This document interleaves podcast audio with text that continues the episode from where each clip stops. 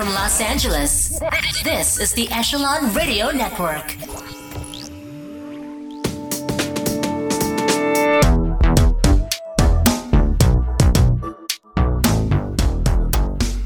So, this is Jerry Hemsworth, and this is the Echelon Radio podcast. And I'm sitting here with Randy Miller. Randy, RMM Accounting Yes, and Outsource CFO Services. correct.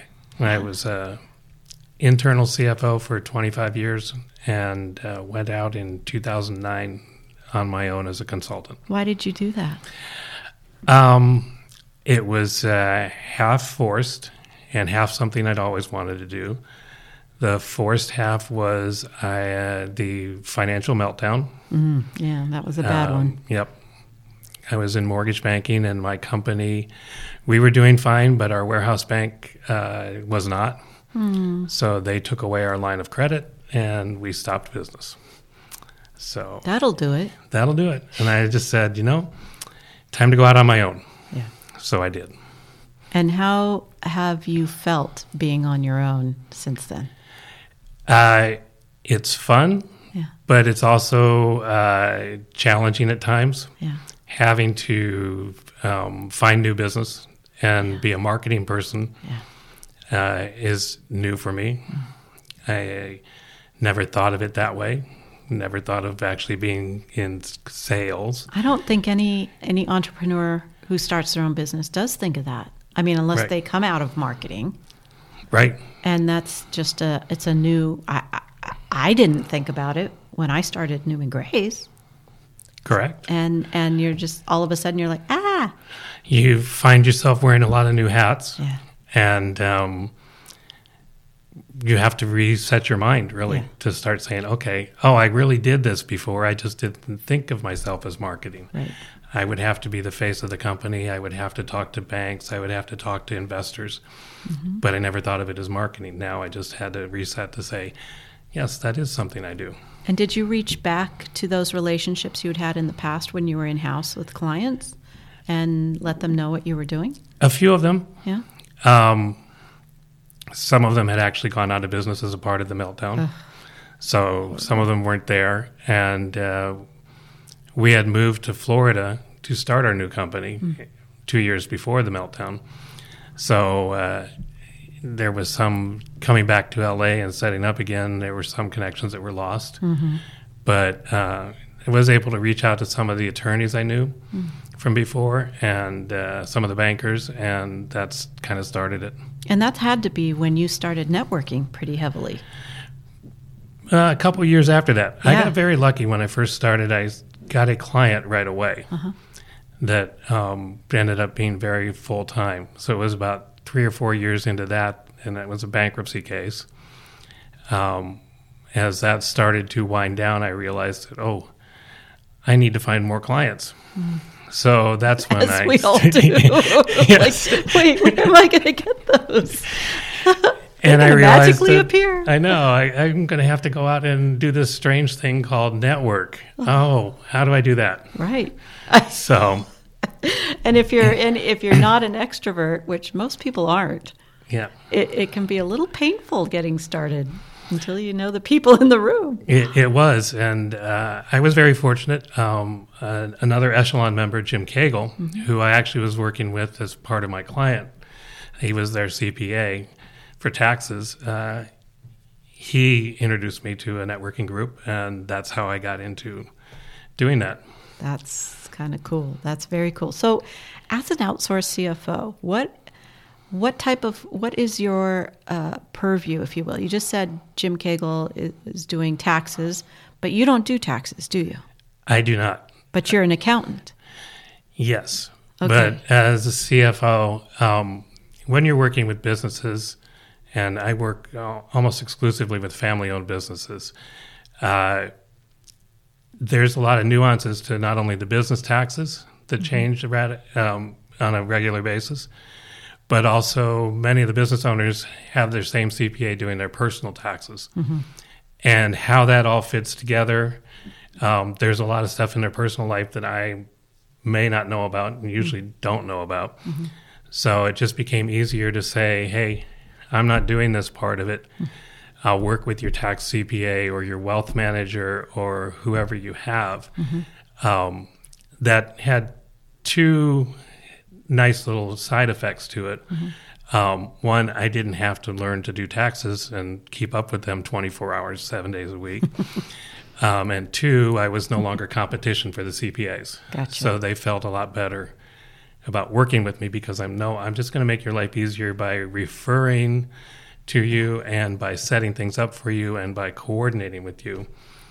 Um, so that you can, you know, you'll get the right information at the time you need it, um, and uh, I don't have to worry about doing taxes. That's fantastic because I taxes is a whole different ball of wax, like you said. So when you go into a company, you're really taking over their financial side, and in many times, aren't you helping them either grow or to build and to sell, get ready to sell? Yes. Okay. So, and, and, and a lot of that is, in addition to many cases where I'm cleaning up the financial statements and sometimes even creating the monthly financial statements and the, the reporting and everything, I also sometimes get involved in organizational management Okay. and helping them set up. And then, uh, especially in a growth situation where they've gone to the point where they've outgrown the systems they have, or they need more talent than they have, or their talent that they have needs more support. Hmm. And that happens a lot, especially in accounting, because accounting is a cost mm-hmm. center mm-hmm. and doesn't bring in revenue, so it gets ignored. Um, Yeah, it just does. it's just the way it works. And and a lot of times the people there are overwhelmed and they know it, but they just don't know how to ask for help. Yeah. So um, well, it's painful, I think. it is. And And then there's a lot of communication that doesn't go on where I can help sales and marketing and production by saying, okay, what can we in accounting do that will make your lives easier? And if you want that, here's what you're going to need to do for us. So uh, you get a lot of, you remove a lot of roadblocks in a lot of cases and people finger pointing because you're able to say, okay, we're here to help you. But you need to tell us what you want, and you're probably going to need to give us information too about how you're doing things so we can figure out how to make it work. it sounds like you're a breath of fresh air that comes in. Actually, instead of being feared, fearful, people when you go into a company, they shouldn't feel fearful because you're going to help them and increase productivity, and it's it's a two way street when Right. you get in there. Right. That's There is- fantastic. you have to overcome that at first Sure. because they are thinking, oh, you're here. Well, they don't trust you. What Right. are you, you're gonna you're gonna hack my job or you're gonna Right. cut me or something. Right. You're the hatchet man. I, I, yeah. and I've never gone into, even when I was doing bankruptcy work, uh, Mm-hmm. and I've never gone into a situation thinking that it was a hatchet person. Nice. Um, and I've only had to do that on one occasion. And Mm. that was when it turned out that many of the employees were involved in a fraud scheme. oh, that's not good. No. So, Shoot. but usually I'm there to just build staff, create procedures, eliminate roadblocks, and get everybody so they have a clearer picture of where the company is, have the owners understand what, what's really working, Mm-hmm. and uh, help them get to the next level. That's fantastic. I love that idea. I love that. So I'm going to switch gears a little bit. Where were you born? Ann Arbor, Michigan. How long were you in Ann Arbor, Michigan? Um, we moved, my family moved out here um, in 1970. So I was there for 11 years. Um, why did your family move out here? My dad was working for the University of Michigan. Okay. Um, he was in charge of all their risk management. And after 15 years, just said, I'm tired, want to do something else. Okay. So we moved um, to Modesto. He worked for the Gallo brothers Really? yeah, for a year. and that was, I Too much wine? it was his uh, first uh, foray into family owned operations. ah, and big said- shift. Yes, and said, "Okay, done with that." so we came down here, and he got and um, and uh, pretty much been here ever since. So he was a military man, wasn't he? My, my dad and my grandfather were both career military. You are, and and a lot of people don't know this about you, but you are one of the greatest military historians I've ever heard. I, I, Thank you. It there's a lot a- I don't know, but but you you know so much. And is there something about military history that bit you early or that you just absorb? Um, coming from a military family, Yeah. and it wasn't just my dad, my grandfather, my great grandfather. I have cousins. Um, I was actually looking at going to West Point before I blew out my knees in high school, but it was always steeped in. It was one of the things my dad and I would spend a lot of time talking and reading books together about, even from when I was maybe eight, nine years old. Um, and part of it too, uh, my grandfather was the uh, commanding officer for the 442nd Regimental Combat Team, which was in World War II the Japanese American Nisei uh, unit that was the most decorated Army unit in the history of the Army. So, getting involved with all that and uh, and having that background made history just something that we really kind of delved into, and um, we would also do trips. So it wasn't just World War II. Um, sometimes in the summer, when my dad was uh, off from the university, we would travel to battlefields, Really? uh, Civil War battlefields, and things like that. Would So, you drive for the most part? Yes. Cross country? cross country? We did road trips back then. Wow. So And did you enjoy that? Was there just like the coolest thing once you got to that battlefield? It was pretty neat. Yeah. It was pretty neat. You could, um, you know, with the reading and everything, you could see how the battles laid out and progressed, and um, and how terrain worked, and how uh, also too, which you don't get from a lot of the books and everything, and even the movies, how close, especially in the Civil War. You know, you had battle lines that were 30 yards, 20 yards apart. And uh, so it, it could also be a little, you know, it's eye opening too for the amount of uh, carnage that could be um, wreaked on it. A lot of damage. A lot of damage and a lot of casualties and everything uh, with, because at that close quarters, it's in many cases hard to miss. Did you did you uh, enjoy the strategies that were going on there on the battlefield? Did you get into that part? A little bit. Yeah. Uh, more now. Yeah. I'm starting to do, uh, you know, in the last five or ten years, more reading on some of the strategies. Uh-huh. Especially, I had I had a fair amount in World War II, but I've been working into Civil War and things like Uh-huh.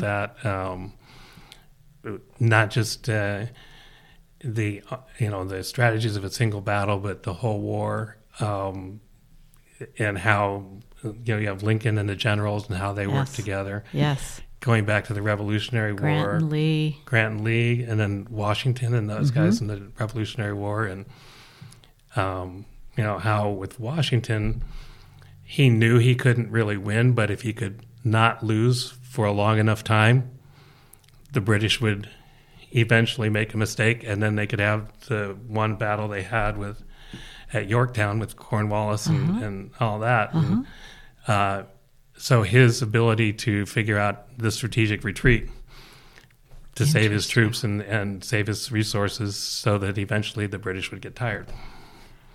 I have to say, Randy, from the outside listening, in what you do for a living, I see amazing parallels with strategy, um, you know, making sure things move the right way in order to win. And if you need to retreat, you have a plan. Um, have you ever put that together? That Um, you know, I hadn't really thought of it exactly that way, but you're right because um, sometimes in working with a business, it's like, okay, we need to slow down. We need to rethink. You've overreached. Um, but yeah, uh, and there's a lot of tweaking that goes on in what I do. To many entrepreneurs have great ideas, uh, but many of them need to be tweaked just a little bit to make them practically work. and so they don't fail or lose. Right. And it's a long, Right. it's a long war. You want Right. And you can't go in too many directions at once. Oh gosh. So, And I have one more question for you. You mentioned somewhere in your life being aroused about. What is that story? aroused roustabout? When I, I went to University of Southern California Uh-huh. and I started in petroleum engineering. Really? Yes. Um, I wanted to do that because I, my my goal when I came out of high school was to get into the oil industry. Well, to actually go to school, get a degree in petroleum engineering, then go to law school, then become a lawyer for Oh, the oil my. companies. Uh huh. Um, I don't know why I picked the oil companies, but I just did it. It sounded really interesting. So anyway, summer after my freshman year, um, I worked outside of Bakersfield in a town called Taft as a roustabout, and the the bottom level as the sum, summer hire um, college kid. you know, I they started it at seven and ended at three thirty because of the heat. Um, but I pulled pipe, measured wells, um, became a welder's assistant. Holy Um, cow! it's just A USC boy out Yeah. in the tap doing that. dug ditches. Uh, yeah, And I- how fast did you realize? Yeah, not for me. it was it was uh, it was still okay. Yeah. But then I, you know, um, and I will say though the the other thing I learned real quickly was like uh, the other guys on the crew said, you know, you're a college kid, so go home on the weekends because if you stay in town, it, it won't be good. Oh. And uh, and a couple times, you know, if I if I said something, they said, you know. Let the big boys figure out how this really works. Oh. so that was pretty good. Um, no, what uh, made me change my mind were uh, one when I graduated, it, it was going to be, hey, uh, we're going to send you to the swamps in Louisiana, more than likely for a couple years. Excellent. Um, that wasn't a thrill. Um, and uh, it- Not it- something they told you at the beginning, no, I'm sure. I was kind of thinking offshore. I wanted to go one of the on. offshore rigs, Yeah. but uh, no, that was going to be it. The other one was they had a certain uh, class That everybody had to take in petroleum engineering and um, physical chemistry. And I was sitting down with the, the dean of the school. was my- yeah. The, the dean of the school, you know, is is my guidance counselor, and he said, "Okay, so you'll take this here in your junior year, and then you'll take it again in your senior year because nobody passes the first time. Everybody Oh, flunks. How, how wonderful. So, it just that's how hard the course is. And by the way, this is a five year program. Oops. So, so I decided that business was a nice. Actually, English was my second one, and then Okay. business was the way I ended up. Thank God. It's a little different. Great story. Yeah, let's, let's go from petroleum engineering to English. Yeah. I love it. It's so good. So I good. actually really like. I I liked English lit a lot. did you? Yeah, I spent a lot of time. I did, um, both in high school and in college. I took probably um, five semesters of English lit just because I really liked it. Wow, Yeah. Randy. I have no poetic skills at all, Well, you don't have to, but but, I can appreciate it. it. Yeah. so You're not going to write it. no, that was definitely not there. Okay. I get it. Gosh. See, I had no idea. There's so many sides to you. I love it. You're so well rounded. Thank you. Randy Miller, thanks for sitting with me today. It's been very enjoyable. Thank you very much. Take care.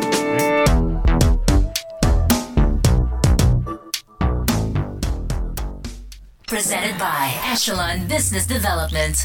More than just networking, way more.